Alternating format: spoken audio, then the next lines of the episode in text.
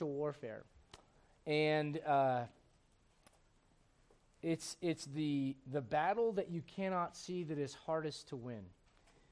And we, we, we went through some verses last week that, that spoke specifically about the weapons of our warfare and how they're not carnal, but they're mighty through God, the pulling down of strongholds. And, and we're going to learn, we're going to dive deeper into what the Bible says about the, the, the, the place where the devil oftentimes will plant the seeds in our lives that will open the door uh, for him to operate in our lives where we should be shutting those doors. Uh, now, I want to say this to make it very, very clear. Uh, we believe the Bible here at this church. And so the devil is not an allegory. The devil, look, you can't say you believe in God and then the, God gives you his book and you go, well, I don't believe that.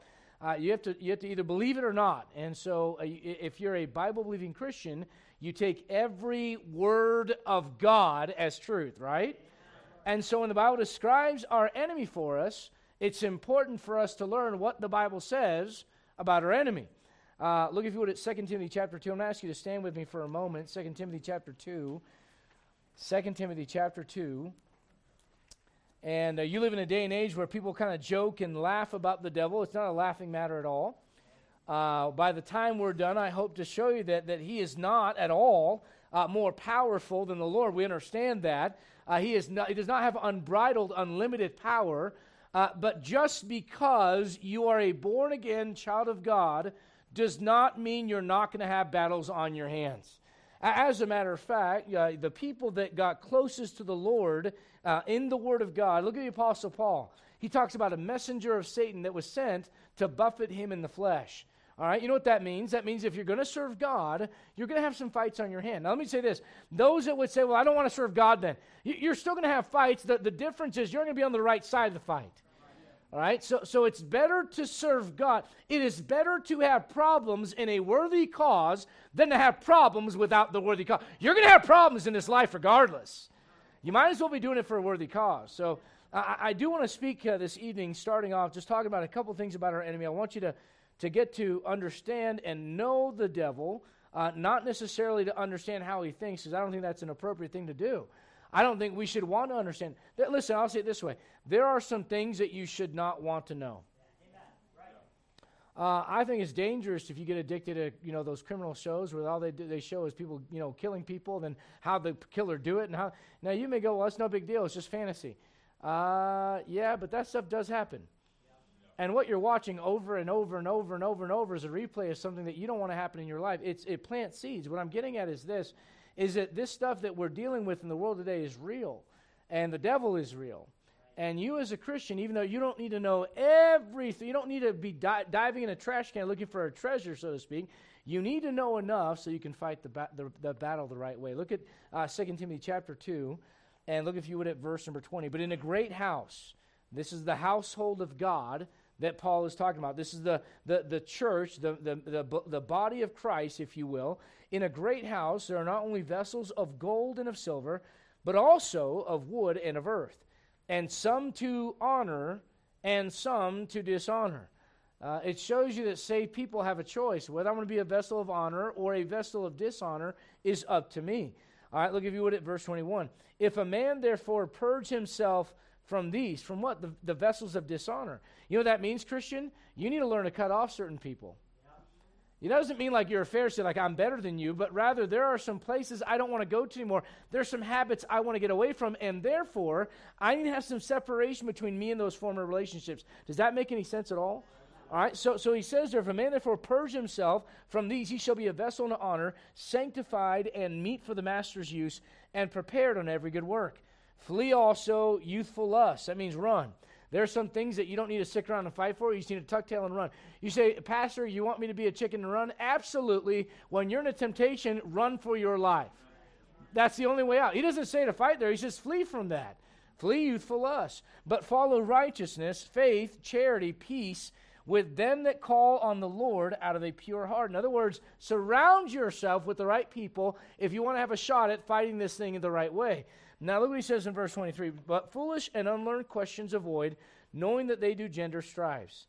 And the servant of the Lord must not strive, but be gentle unto all men, apt to teach, patient. Uh, this is, if you want to help people, you got to learn to be patient. Amen. in meekness, watch this, instructing those that oppose themselves, if God peradventure, that means if God maybe, will give them repentance to the acknowledging of the truth. What does repentance to the acknowledging of the truth bring? Look what it says in verse 26. And this was all that I was trying to lead up to. Look at verse 26. That they may recover themselves out of the snare of the. You know what the context is right here? It's not lost people, it's saved people that they may recover themselves out of the snare of the devil who are taken captive by who? At whose will? You see, satanic power is not poltergeist, you know, and the little kid, you know, uh, you know, seeing dead people and you know the green vomit and all that kind of weird. That's Hollywood. Uh, the devil's power in your life is to keep you stuck in sin. The devil's power in your life is to keep you stuck in bitterness, unforgiveness. The devil's power in your life is to keep you stuck in the past. Can I get a witness? He doesn't want you moving on to where God wants to take you. So, you as a Christian, even though you're a born again child of God, you need to understand that your enemy is real. And we're going to learn about that tonight. Lord, we come to you tonight in the name of Jesus Christ, and we thank you so much for the opportunity to open up the Word of God. I, Lord, I just pray that you would help me, Lord, to be a spirit filled preacher and help these listeners to be spirit filled listeners. And Lord, I pray if there's anyone here that isn't saved, Lord, they don't know where they're going when they die. They're not sure, Lord, that heaven is their home. They don't know what it means to have the Holy Spirit live within and bring that comfort and bring that peace and bring that assurance that, that doesn't come through religion, it comes through relationship with you. God, if they're here without you, I pray that tonight would be the night of their salvation, that they might be saved. And Lord, I pray for every believer in here tonight, Lord, to understand that this is a real battle that we are facing. Lord, it's not a battle of politics or Democrats or Republicans or any of that stuff. Lord, it's a spiritual battle. We have a real enemy. Lord, would you help us, Lord, to be prepared for this fight? We ask in Jesus' name. Amen. Amen. Amen. Be seated if I would. If you would, let me let me say this. You as a Christian should desire to know God first and foremost. Um, Paul says that I may know him and the power of his resurrection and the fellowship of his sufferings. Paul does not say, I want you to get to intimately know the devil, all right? That's not the goal tonight. Uh, at the same time, you need to look at what the Bible says about him because as you do get closer to the Lord, you are going to encounter, the, as the Bible says, the fiery darts of the wicked one. And anybody here uh, experience this at all? You get saved or you get right with God, you start coming to church, uh, start living right, you decide maybe, you know, I'm going to I'm gonna start giving out tracts or I'm going to I'm gonna start tithing, I'm going to I'm gonna get plugged into my local church. And then all of a sudden, stuff just starts happening all around you. You're like, man, what's going on? Can, can I say that, that? That's not uncommon at all. Uh, that's very common. Uh, uh, if you study the Bible, those that walk with God experience that. And if you're going to walk with God, you're going to experience that as well. Can I remind you, the, the, most, the most perfect, the sinless man, the man that never sinned, that walked on this earth, experienced fighting with the devil as well. And you'll notice that he never said, Well, I think, or, or you know what, uh, devil, you're, you're going to lose in the end. You know all, all he does? He quotes scripture, he quotes scripture, he quotes scripture. You know that shows you? The power's in the Word of God. As we look at tonight, uh, starting off the power of the devil, and I, I want to go through a couple of things. I, I want you to understand that the devil wants to imitate God. He wants God's position. He wants to exemplify that he has power like God does. Uh, but you, as a Christian, rather than, die, I'll say it this way there are, uh, the Bible says, to be simple concerning evil. Do you believe that? You know what that means? That means you don't need to go any further than the Bible to find out about your enemy. That means you don't have to go digging on the internet. I know I've said this before, I'm going to say it again, to learn about all the secret, you know, uh, the secret societies and the evil things going on in the world. Can I ask you a question? Why do you want to learn about that? History? All right, well, let me ask, let me ask you this, sister. If, if it was just history, in regards to that, uh, in regards to that, if the Bible tells us to be simple concerning evil, and those are evil things, maybe not go too far into that. Because there's some things, even historically, that you can learn about, and the Lord's like, hey, look, I don't want you digging in the trash can. Uh, it's good to know about history, but I'll tell you this right now. I'm convinced that most Christians today that, that fish around that stuff, what ends up happening is this you become an intellectual powerhouse and you know a lot of things, and what ends up happening is it doesn't sink down into here. If I can tell you about the secret societies, what does that do for my personal walk with Christ? Nothing at all. You know what it does? It makes you heady, it makes you high minded, and it makes you, you know what, it makes you puffed up. And so what you end up doing is go, look what I know. Well, do you know who started there and fell down from heaven? Lucifer himself. So you got to be careful about knowledge. There's nothing wrong with knowledge, but it needs to be the. Uh, look at uh, Proverbs chapter 9. Look at Proverbs 9. Let me tell you what I mean by this. I want to balance this out. I think sometimes you start talking about demonology and, and, and the spirit world, uh, you know, there's some people that are like, man, tell me more, tell me more, tell me more. And the next message is about your tongue and about gossip. Well, I don't need that right now. Well, there's more of the devil in your tongue than anywhere out in the world. You understand that, right? All right, uh, look if you would at Proverbs chapter number 9. Proverbs 9. I, I, believe in practical teaching and preaching. You know what that means? Even when you dig deep into doctrine and you talk about the deeps and you talk about uh, seven mysteries and all that, you need to look at it and go, how does that apply to my life? Uh, look at Proverbs chapter number 9. Proverbs chapter 9, look if you would at verse number 10. Proverbs 9, verse number 10. The fear of the who? Lord. Is the beginning of what? Wisdom. And the knowledge of the, what's the next word? Holy. Is understanding. You want, listen, do you know the FBI and federal agencies? The, the, I, I read about this guy who heard about a preacher mentioning this, and so he's a Canadian. God bless Canada. All right, he's a Canadian and oh Canada, he's Canadian, and so they don't have the FBI. They've got some different counterfeit, you know, thing up there, uh, counterfeit unit of the government that looks at currencies that are fake and bills that are fake. And so he says, I heard this illustration that a preacher mentioned, and the preacher said this. And I'm going to tell you what it is tonight. The preacher said, I believe this. It's true. Uh, if you look at how the FBI does it, they will have you sit down and study a real bill, hundred dollar bill, and look at it and look at the feel the texture. And look at that little strip of uh, that little magnetic strip that's in there, you know, almost invisible to the eye. And the colors, the water stamp that's on the other side, and you flip it over and look at it in the light and look at this and look at that. They'll, have you study the real thing. They don't have you spend hours studying a bunch of. You know how many fakes there are? There's so many fakes, you would never know the real thing you didn't study the real thing first. And so, as a child of God, that what you need first and foremost is the knowledge of the holy. You knowing who God is will let you understand that how He operates is different than how the devil operates. I'm going to show you a little bit how the devil operates in, in regards to power uh, versus how God operates in regards to power. Uh, but before I do that, let me just give you a little bit of a recap. Uh, when we go back and we talk about the origin of the devil, uh, here's what to understand. When the Lord was creating the earth, Job chapter 1, it says, The sons of God shouted for joy. So you know what that means? The devil was among them. He was among those angelic beings. We looked at that before, Job 1, Job 37. So before the Lord creates the world in which we live, the devil was already there. Now, he existed before as uh, Lucifer. He's in the Bible, he's called the devil, Satan, the dragon, serpent, and so on and so forth. Uh, but when he starts out, he's Lucifer. You say, what is Lucifer? Well, that's a Latin word, lux, luz in español, luz, light bearer. So, you know what he does? He transforms himself into an angel of light. So he, he, he looks like the right thing. Uh, he says the right thing. He, he knows how to craft things. He's very subtle. When he shows up in the garden, guys, I'm going to be honest with you. I think sometimes people paint the, the, the serpent uh, uh, uh, looking like this nasty, slithery creature that was on the ground. That's not how he showed up to her in the garden. Uh, I don't think, I think for sure she saw that, she probably would have freaked out, and that's not exactly how that went. Uh, he transforms himself to, as into an angel of light. So, so he, he does that for a reason. He wants to imitate God. Uh, the Bible says, In him is light, there's no darkness in him at all, about God. You know, it says about Jesus Christ, I am the light of the world. So, you know what you have? You have a counterfeit. Listen, uh, the Lord has a bride, the Lord has a church, the devil has a bride, the devil has a church. All right? These are things all throughout the Bible that you're going to see where the devil wants to counterfeit the work of God. And the devil's probably not going to show up in your life, you know, like I said, but with some Hollywood type of thing, with someone growling and foaming at the mouth. More than likely, the devil's going to show up if you're a young man with, uh, as, a, as, an attractive woman.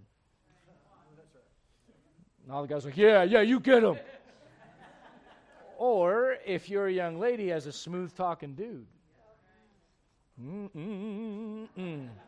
Come on, can I get a witness? Give me one. All right, there we go. All right. Uh, you know, I mean, I mean, the devil knows how to show up to you. He's not going to do it like you think. He's not going to show up like the Hollywood, like, like the movies show him. Uh, and, and, so the devil counterfeits God, and so what he wants to do is he, want to, he wants to counterfeit the power that God wants to give you as a believer the right way. Do you realize everything in your life, there's a way to get it the right way and the wrong way?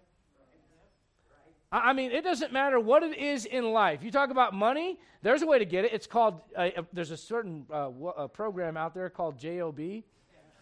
And if you go and do this JOB, they're going to give you money. Anybody ever tried it before? It's an amazing program. It keeps you alive, puts food on the table. Uh, and, and so, you know, the devil says you don't need that. Shortcut. Well, maybe you just cut a corner here and cut a corner here and cut a corner here. And, well, I'll give 10% to God, so it doesn't matter. No, don't, don't play that game. Like, God, God looks at that and sees what it is you're trying to go after, and the devil goes, Oh, that's what you want? Here you go. You see, everything in your life, there's a right way and a wrong way to get it.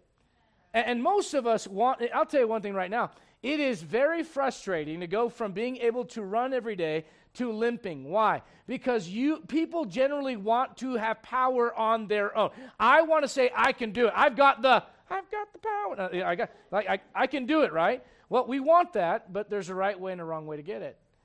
And and and, and as it relates to the power that the devil gives, let me say this much: uh, satanic power is real.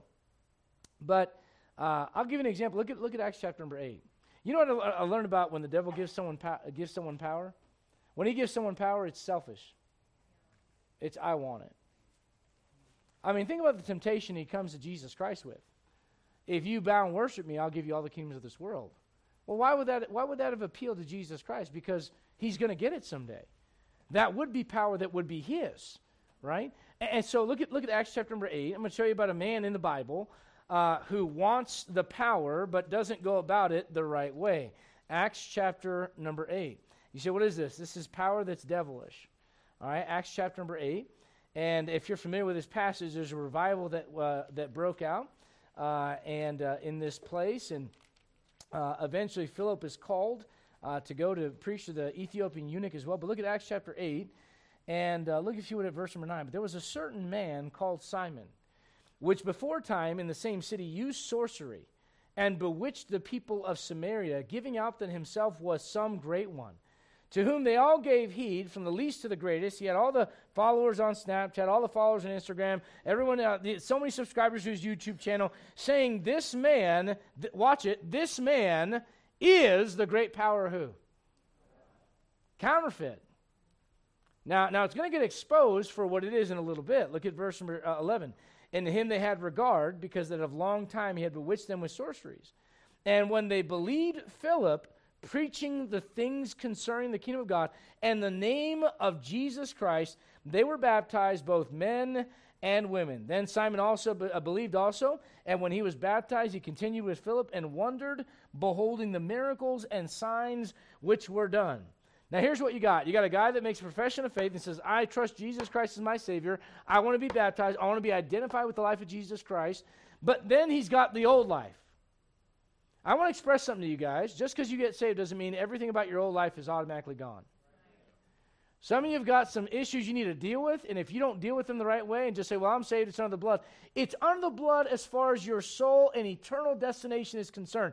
But can I say this? If you were selfish before you got saved, and you had selfish tendencies, and you grew up selfish, you may have to work on that after you get saved.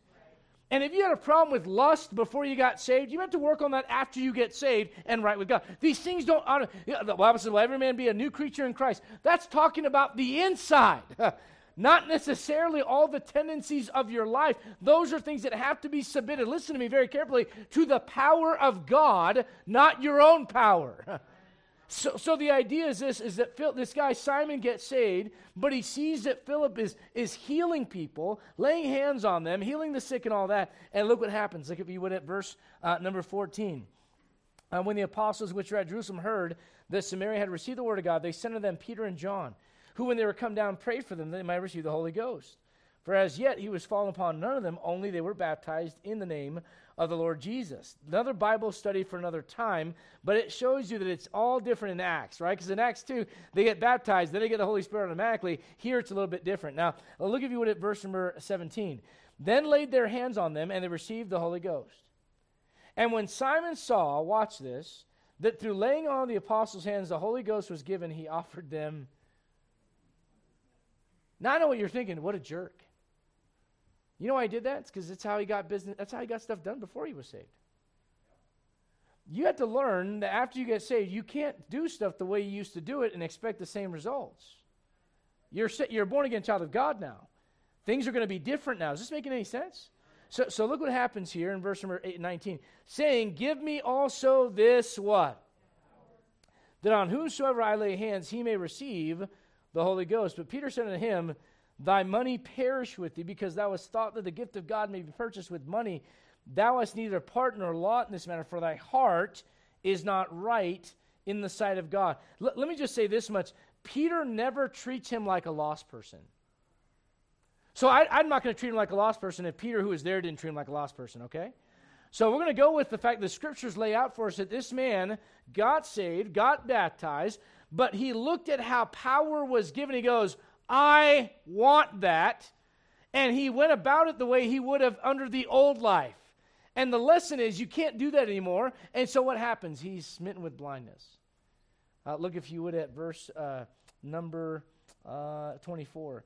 Then answered Simon and said, Pray to the Lord for me that none of these things which ye have spoken come upon me.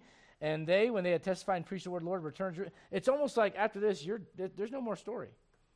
It's like that's it. Now, here's what I'll tell you about this. Here's the idea. The whole, all of this was, was said to say this. When you go about trying to get power the wrong way, it is satanic and it's selfish. The way that Peter treated him, notice what he says here in verse number uh, uh, 21 Thou hast neither lot nor uh, part nor lot in this matter, for thy heart is not right with God. Repent therefore of this thy wickedness, and pray God if perhaps the thought of thine heart may be forgiven thee. Man, you know what he's addressing? He's addressing the fact that, man, there's something going on within his what? Within his heart that isn't right. How he's approaching power. Now, in light of that, look at Acts chapter number 1. You know what uh, satanic power is? I want to rule over somebody else. I want to exert my authority over them. And, I, and I'll go about any means that I need to get it. And the Lord says that's not how you do it. So a husband and a wife have problems, and you know what they do to each other? They manipulate each other. Now you may think, well, that pastor is just a work of the flesh. Maybe, but maybe you might be opening a door for someone else to crawl in your marriage. You ever think about that? That when you try to uh, usurp, you t- basically take authority that God doesn't give you or abuse that authority if you are in a position of authority and manipulate other people, that's not a trait of Jesus Christ. That's a trait of the devil.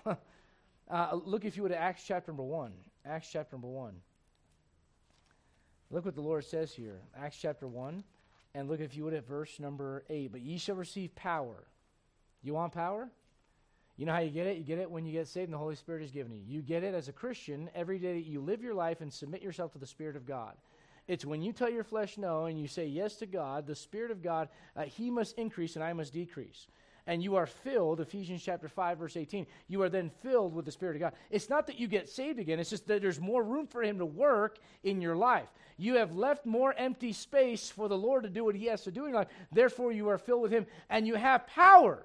But the power that you have is not to uh, exalt, uh, exalt yourself or to uh, use your authority over other people. Look at what the power is given for in verse number 8. Uh, in verse number 8 it says, After the Holy Ghost has come upon you, and ye shall be what? God gives you power for the sake of helping other people. That's the difference between satanic power and power that comes from the Spirit of God. That's the difference between an unclean spirit and a clean and the clean spirit, the Holy Spirit of God. The difference is one is for self and one is for others and for God. And so you in your life, when you're looking at, I just, I need this, I, I need to have this, I, I want to take the power, I want to, listen, you need to stop and go, why do I want the power that I'm looking for? What am I going to do with it? You know what the answer is if you're submitted to the Spirit of God? You'll take the, the power that God gives you to open your mouth and be a testimony for Jesus Christ. So, so let me just say this much about the devil's power. It's very real, and it's something that can be uh, attractive even to a child of God. Simon was saved. He had just gotten saved. You can say he's a babe in Christ, but he was still saved. And yet Peter addresses him and says, Man, your heart's not. You know? I, I guarantee you what probably happened to Peter was uh, right when he looks at Simon, he's probably thinking to himself, I remember a while back when the Lord looked at me and said, Get thee behind me. And he said, Buddy, you got the same problem I did. Peter saw it when he, he, Peter knew it when he saw it. And so what I'm getting at is this just because you're saved does not mean you can't be influenced. All right? Uh, Simon was, Ananias and Sapphira were. All right? And, and so satanic power is real, there's no doubt about it. Uh, but it's not just, you know, the overt witchcraft stuff. It's also found in how we go about. I'll say it to you, let me put it to you this way. Uh, look at the story of Saul and look at the story of Absalom. You know what Saul was? Saul was a manipulator of authority. You know what Absalom was? He was a stealer of authority. Do you know what that, that, that it always points back to the devil. The devil always wants to take authority where he does not give an authority. And uh, uh matter of fact, go back in your Old Testament. Go, if you would, to uh, 2 Samuel chapter 15. 2 Samuel 15. 2 Samuel 15. You know, God wants you as a child of God to have power, but He wants you to go about it the right way. And the way to go about it is to submit yourself. Now, you know what you want to do? As soon as that S word is mentioned, it's like, I don't need to submit. I can, I don't have to, you know, be under something or under somebody. The, the truth is this you're always under something or under somebody. The question is whether or not you're submitted to God.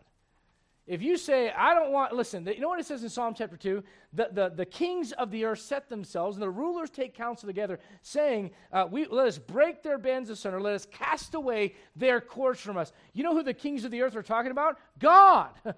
They're saying, We're not going to be under God's authority. So you know who they fall under? The devils, the Antichrist. That's the prophecy there in Psalms chapter 2. The United Nations is going to lead the world into Armageddon and all that stuff. You say you can't get out from under authority. You're always going to be under it. The question is, are you under God's authority? And, and if you're not, let me say this. I'll say it this way. If you're under God's authority, you won't have a problem submitting to the authorities that God tells you to submit to. And whenever you have a problem submitting to the authorities that God places in your life, that's when you need to watch out and go, man, I'm playing with fire. Uh, look at 2 Samuel chapter 15 and notice uh, this story here is about Absalom. Absalom, if you're not familiar, Absalom's the son of the king. Uh, Absalom could have had a right to the throne. He might have had a, a passage to the throne, uh, but Absalom does things the way that sometimes we do. Like, like I, I, know I could get there, but it's a lot of work, and I'd rather take a shortcut, and I'd rather just, you know, let's not just cut through all the, the time it's going to take to do it the right way, and let me just take what I want right now. It's kind of like the prodigal son. You know what he says? Father, give me the portion of goods that fall to me. So you know what he does? Okay, son, here you go. It wasn't supposed to be given until the man dies, and yet the son's going, I want it now. You know what that tells the father? All I'm good for is the stuff I provide for you, huh? So the father gives it to him. You know that man realizes later on in life? I burnt through everything. Why? Because I didn't go about it the right way. 2 Samuel 15, let me show you here a little bit about something that I think I think it's uh, the, the spirit of Absalom is something that we all have to wrestle with a little bit. You know what it is? I want power and I want it my way.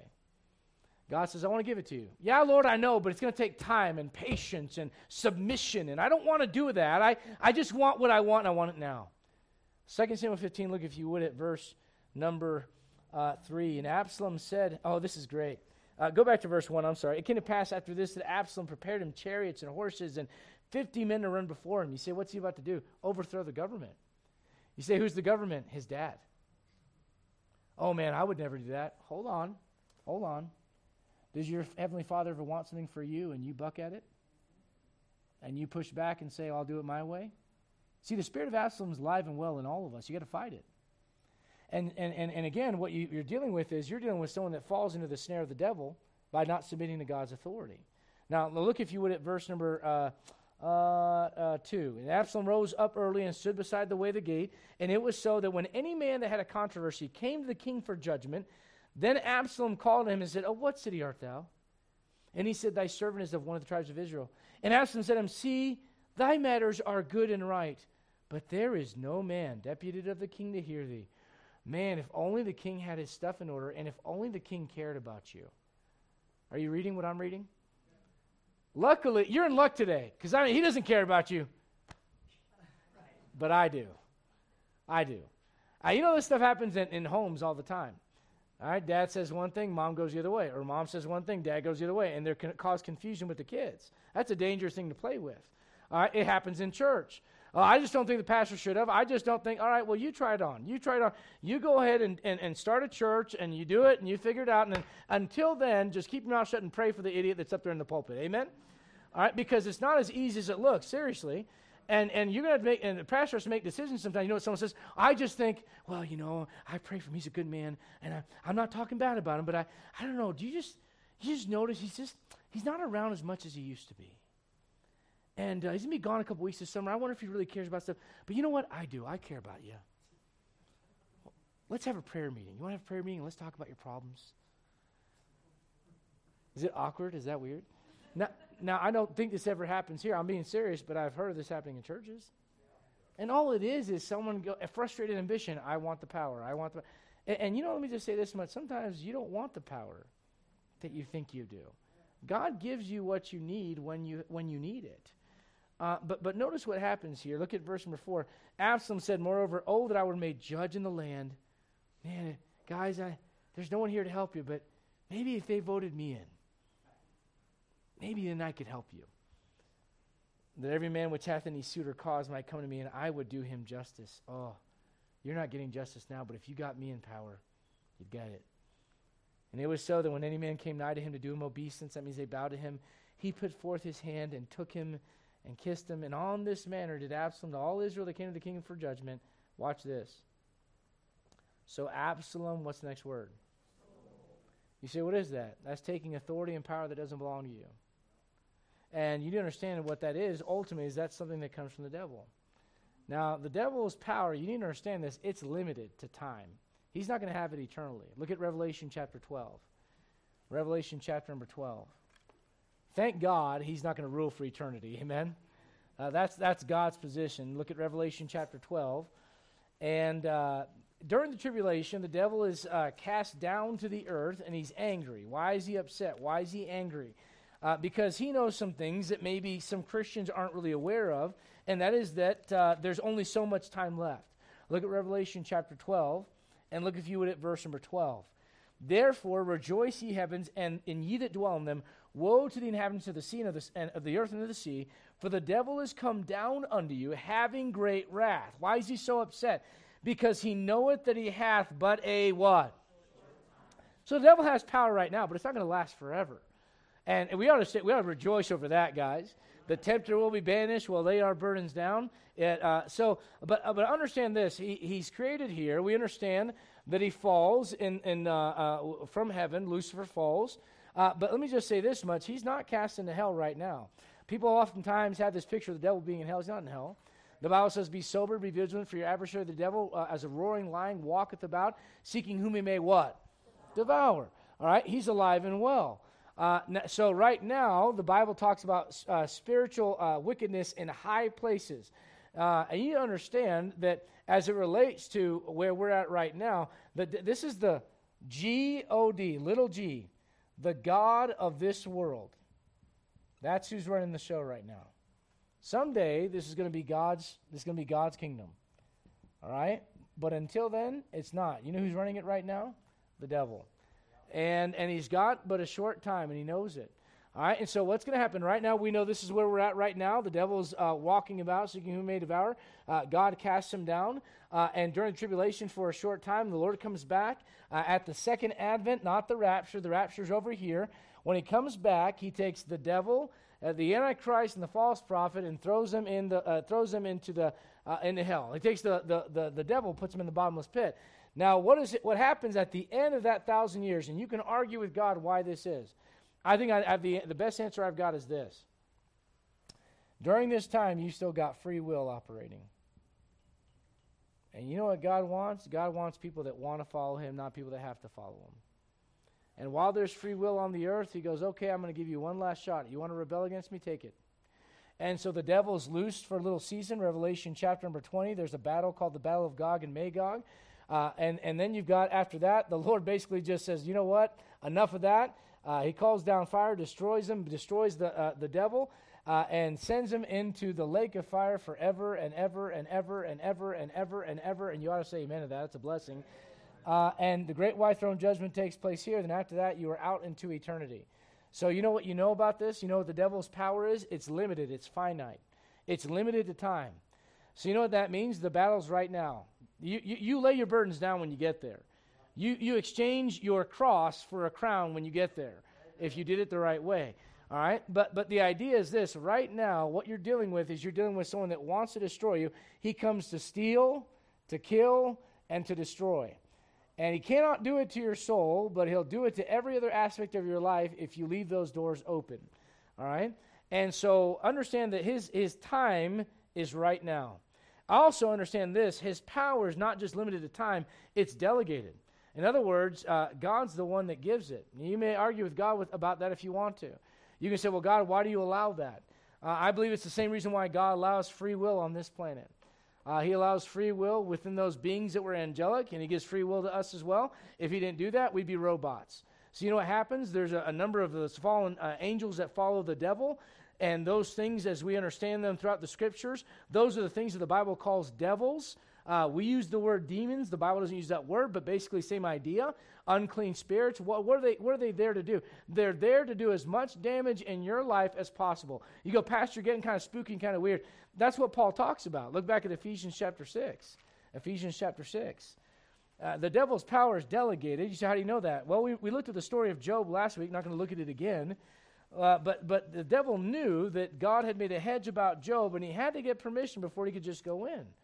So you understand the devil only has power because God has allowed him to have it during this time. And it's not going to last forever. Look at Ephesians chapter 6. Uh, look, if you would, at verse number 11. Put on the whole armor of God that you may be able to stand against the wiles of the devil. Why? For we wrestle not against flesh and blood. Now, over and over and over, when Jesus Christ shows up uh, uh, after the resurrection, you know he says, The Spirit hath not flesh and bones as you see me have. Flesh and blood is always going to be a reference to fallen mankind. All right, as a matter of fact, over in 1 Corinthians 15, he talks about flesh and blood cannot inherit the kingdom of God. You know what that means? You can't go there. You cannot inherit the kingdom of God in the physical body that you're in. That's why 1 Corinthians 15 is about you getting a resurrected body. Amen. All right, so, so in the meantime, though, in the meantime, understand this much you've got a fight on your hands. And the fight, look if you would at verse number 12, but against principalities, against powers, against the rulers of the darkness of this world, against spiritual wickedness where? In high places. All right, and I'm going to uh, make a little bit more mention about that as we go further into the study. Uh, but let me let me give you this thought as well. Look at 1 John chapter 4. Uh, the devil's power is limited to time, is delegated from God. And let me also say this it is inferior to God's power. Amen, amen, and amen. All right, uh, and I, I, mean this. Uh, the Lord is uh, the one that carries us to the winning side. Uh, we are winners. We are champions, more than conquerors because of Jesus Christ, uh, because of Him that loved us. And you can overcome. As a matter of fact, there are men and, and people that John talks to in his epistle that overcame the wicked one. Uh, look at 1 John chapter 4, and look, if you would, at verse number 4. Ye are of God little children, and have overcome them why? Because greater is he that is in you than he that is in the. You know who that's talking about? The prince of this world. It's talking about the devil himself. What the power that you have inside you through the Holy Spirit all right, it's not a power that like I'm going to levitate, you know, and I'm going to do this magic stuff. No, it's not about that. It, the power that's inside of you is one that leads you to to go in the right direction and says, "Hey, listen to this still small voice when I'm saying, don't look at that, don't think about that, speak about me. Uh, let's talk about Jesus. Let's encourage somebody. Let's quit that gossip. Let's stop that bitterness." You say, "What is it?" That's power to do the right thing. That's what the Spirit of God gives you in your life. And so, if you are submitted to that, you know what that does? It allows you to overcome the fiery darts of the wicked one. And we might delve further into the mind and the heart and all that stuff in the, the weeks to come, but I, I simply want you to understand you can, as, as Paul says, overcome evil with good. With good. How, how do you do that? By submitting yourself. You say, why? Well, because the enemy's going to attack you. And he's going to attack you through uh, a number of means, but let me say this those attacks are strategic. You say, how, how do you mean by that, preacher? He's going to come to you when you're isolated, when you're tired, when you're weak. When I've literally watched people have go to church, get a blessing. Something happens after church. Someone says something. Someone does something. And by from the time you left the altar to the time you get to your car, you, you're like, I need church again. Anybody know what I'm talking about? Let me say this: that's not an accident. That's strategic. Uh, l- let me say this when you take yourself and you isolate yourself, whether it's because of sin in your life or whether because you, you don't want to be around church or whatever it might be, whatever thought you give yourself to justify kind of isolating yourself, can I say this? What you're doing is you're putting a big target on your back. You know what the devil wants to do? He wants, listen, you know what lions will do? Lions will go and attack the smallest of prey. You know why? They want the easy job. They want to tear into the flesh and eat what they want. They want a, they want a happy meal, man. They want a, a drive through. They want a fast food, is what they want. And whenever you are willing, as the Bible says, to resist the devil, what does he do? He flees from you. Uh, but whenever you're running in the opposite direction of the Lord, you isolate yourself. And when you isolate yourself from a local church community, when you isolate yourself from godly influence, when you isolate yourself from the Word of God, when you isolate yourself from right, rightful thinking, what you end up doing is you put a target on your back and you say, Devil, come pounce on me. And he will. And he'll shoot those fiery darts at you. And the idea is simply this is that you need to understand the devil is strategic about how he's going to attack you. He's not going to he's he's not going to do it when you're at your highest. He's going to wait until you're in a vulnerable state. You ever, you ever tried to, you know, ever dealt with whatever's going on in your life? Maybe you got a lot of work going on and you're tired. And all of a sudden you find yourself thinking in a way you wouldn't normally think. And before you know it, you're kind of thinking about church differently. You think about God differently. You think about the Bible differently. You think about souls differently. You go, man, what's my problem? I tell you what the problem is. You're vulnerable. And what you need to do in those situations is run, run in the right direction. Don't run in the wrong direction. Don't isolate yourself. Uh, let me say this: not only is, is, he strategic, but I'll say this as well. He's subtle. Look at 2 Corinthians chapter 11. You know what the greatest defense you have against the devil is truth. You live in a day and age where people say, "Well, it's my truth and it's their truth," and that's no, no. There's only one truth. It's God's truth. A matter of fact, David talks about his truth in the second person, talking about God. All right, and, and so that's the only person that has a claim to my truth, and that's God Himself. Uh, look at 2 Corinthians chapter 11. The devil is subtle.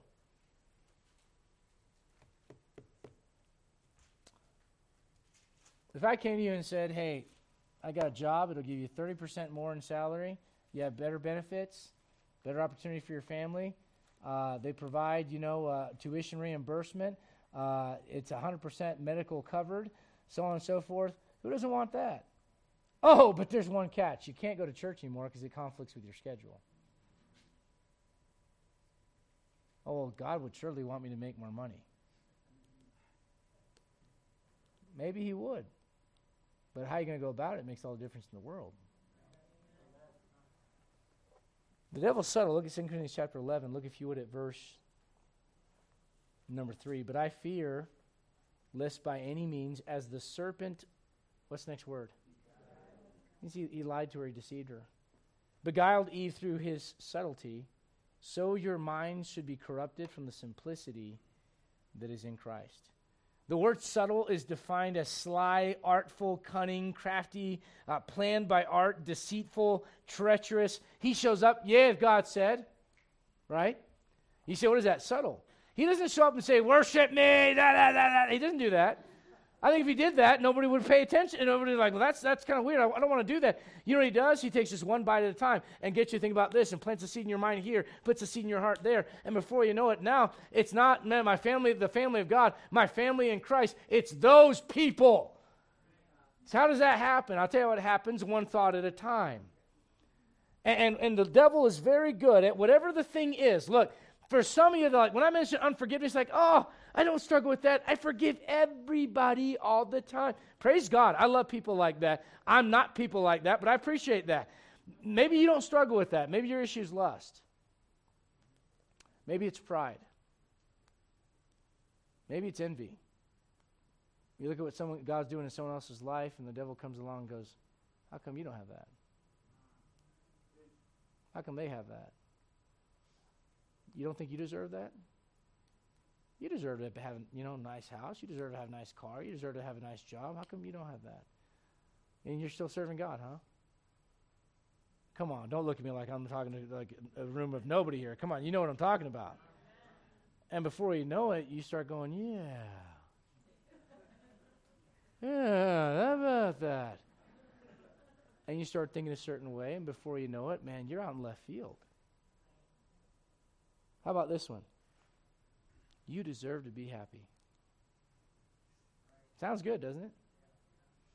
Is the point of life for you to be happy? You know, I, I, would, I, would, I would challenge you with this thought. Those who actually make it their point in life just to fulfill themselves are often the most miserable people in the world. But the devil will convince you if you could just make yourself, if you could just pursue that. Just, you say, what is it? He's subtle. He's subtle. Look, if you would, at 2 Corinthians chapter number 2. 2 Corinthians chapter 2.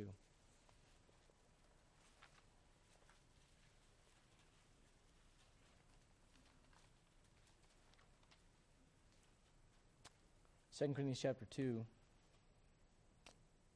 Look, if you would, at, oh, verse number 12. 2 Corinthians chapter 2. I'm sorry, go uh, verse number uh, 11. Verse number 11. Lest Satan should get an advantage of us. Now, I don't think this is super deep theological ideology here, but if, if Paul mentions Satan getting an advantage of you, you know what that means? It's possible. And the reason he warns about it is because he's watched enough Christians that he's led to Christ and he's helped disciple and he's watched them go off. And he's going, hey, you don't want to do that. Now, if you study the context of 2 Corinthians chapter 2, it's actually about unforgiveness within the body of Christ. And, and so, do you understand that uh, unforgiveness is one of the greatest channels for the devil to get into your life? All, all that being said, the point is this He's saying, look, there are some things the devil's going to devise just for you. I mean, when you, when you look at this word, look at this word, guys device. What's in it? the devil's in it. Right? You know what he does? He puts certain things together just for you. And you go, Well, I'm not that important. Well, when you start growing in the Lord and you start caring about souls and you want to do something for Jesus Christ, whether you like it or not, you're going to get the attention from the wrong side because you're effective. You ought to want to be effective for Jesus Christ. You, you, ought to want to lead people to Christ. You ought to want to see life change. You ought to, you ought to desire that. The Spirit of God wants that. The new man inside of you wants that. But when that happens, understand the devil's going to go, okay, well, you know what? I can't get them with this, and I can't get them with this, and I can't get them with this. So you know what I'll do? I'll let them think that they're the best Bible scholar in the world and no one can touch them intellectually when it comes to the Bible. They're the best preacher in the world. And you know what? I can't get them to fall with lust. I can't get them with drugs. I can't get them with alcohol. I'll just get them with pride and intellectualism. He'll get you with something if you don't have your defenses up. You know, I, I know I've said this before, but I'm going to tell you again. The Bible says, knowledge puff, puffeth up, but charity what? Edifieth. And so you got to watch out for that. He's there to steal, kill, and destroy. And he has devices, things that he crafts just for you. And, and we can look at a number of those in the weeks to come, but what I'm trying to get you to understand is this He's real. And he wants an entrance point into your life.